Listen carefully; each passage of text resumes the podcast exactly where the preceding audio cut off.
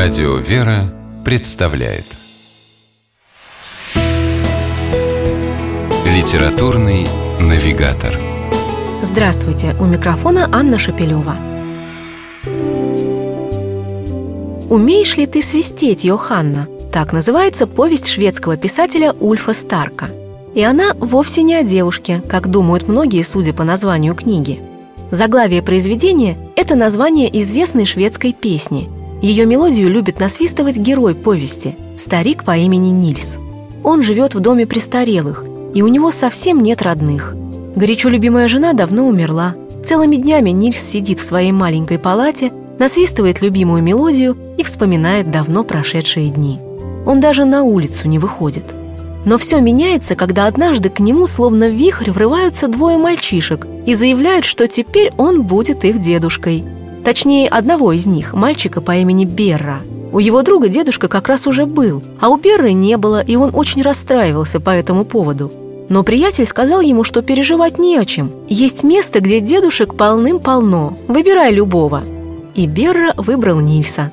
Точнее, Нильс был первым, кого мальчик встретил в доме престарелых, и решил, что он вполне годится ему в дедушке. Так началась удивительная дружба, изменившая и старика, и мальчишек.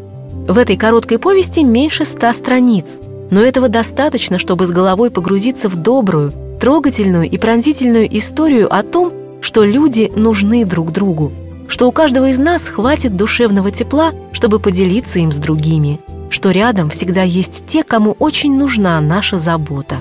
Ульф Старк написал повесть «Умеешь ли ты свистеть, Йоханна?» от лица детей. Они не анализируют свои поступки. Им просто весело с дедушкой Нильсом, вместе с которым они пьют кофе, устраивают пикники под луной и мастерят воздушного змея. Текст не претендует на глубокомысленность. Он написан простым языком, но доброта, удивительная мудрость и важный смысл этой истории безошибочно ощущаются сердцем, которое отзывается теплом и на душе становится светлее. С вами была программа «Литературный навигатор» и ее ведущая Анна Шапилева. Держитесь правильного литературного курса.